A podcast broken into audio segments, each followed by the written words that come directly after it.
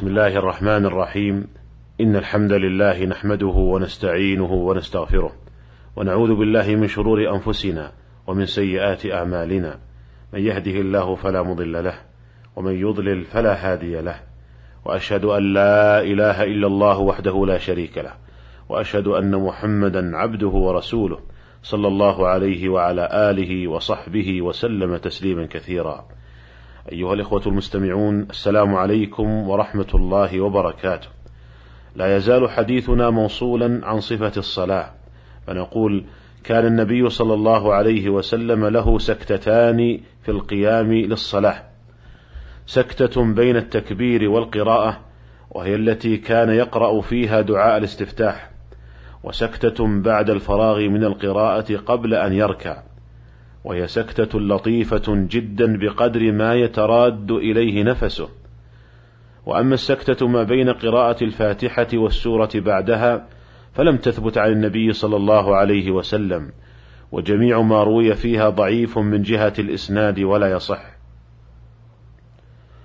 وبعد الفراغ من القراءة يسن للمصلي أن يرفع يديه إما إلى منكبيه أو إلى فروع أذنيه، ويكبر راكعا، ويكون التكبير للركوع في حال هويه للركوع فلا يكبر قبل هويه للركوع ولا يؤخر التكبير حتى يصل إلى الركوع وإنما يكون التكبير فيما بين الانتقال من القيام إلى الركوع.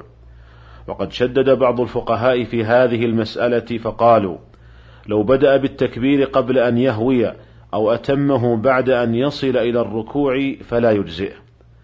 وقد نقل المرداوي في الإنصاف عن المجد بن تيمية وبعض الفقهاء أنهم قالوا ينبغي أن يكون تكبير الخفض والرفع والنهوض ابتداؤه مع ابتداء الانتقال وانتهاؤه مع انتهائه فإن شرع فيه قبله أو كمله بعده فوقع بعضه خارجا عنه فهو كتركه لأنه لم يكمله في محله فأشبه من تمم قراءته راكعا.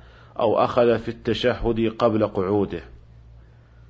ثم صوب صاحب الإنصاف صوب القول بأنه يعفى عن ذلك لأن التحرز منه يعسر والسهو به يكثر ففي الإبطال به أو السجود له مشقة.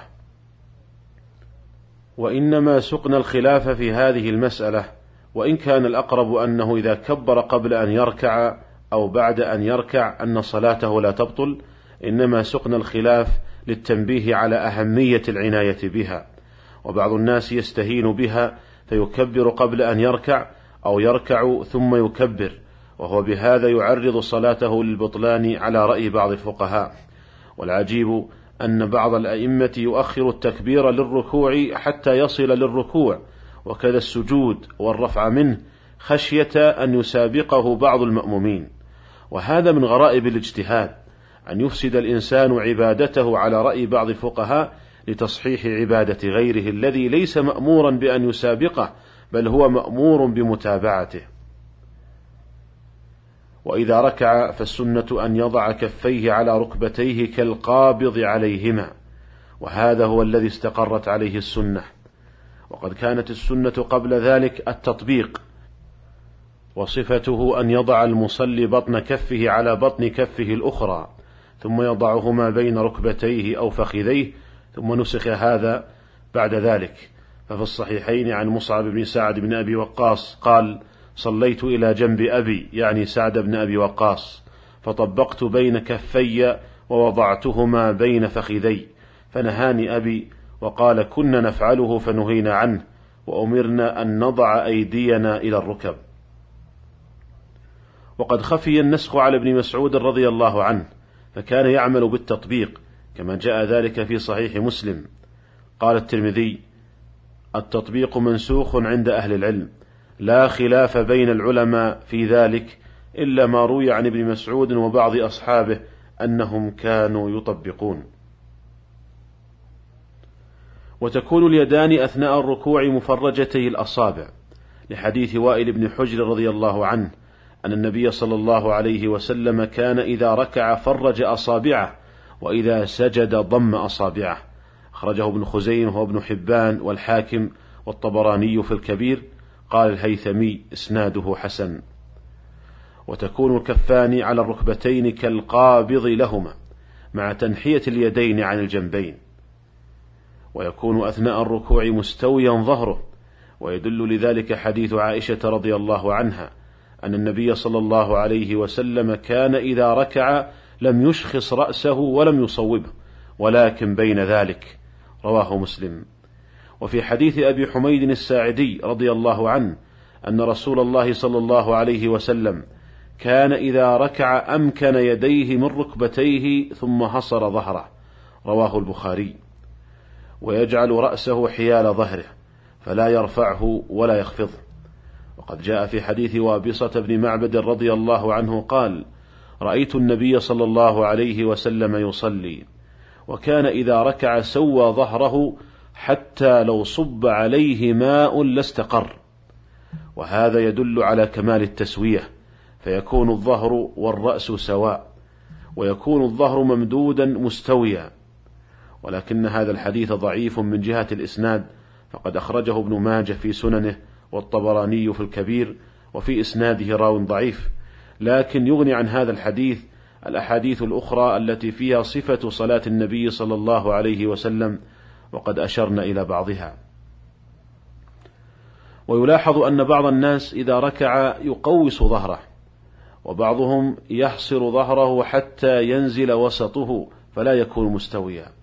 وكلا الأمرين خلاف السنة. وهدي النبي صلى الله عليه وسلم هو أنه كان يسوي ظهره في المد وفي العلو والنزول ورأسه حيال ظهره من غير ارتفاع أو انخفاض. والقدر المجزئ من الركوع قيل هو الانحناء بحيث يمكنه مس ركبتيه بيديه وهذا هو المشهور من مذهب الحنابلة. وقال المجد بن تيمية رحمه الله ضابط الإجزاء الذي لا يختلف أن يكون انحناؤه إلى الركوع المعتدل أقرب منه إلى القيام المعتدل.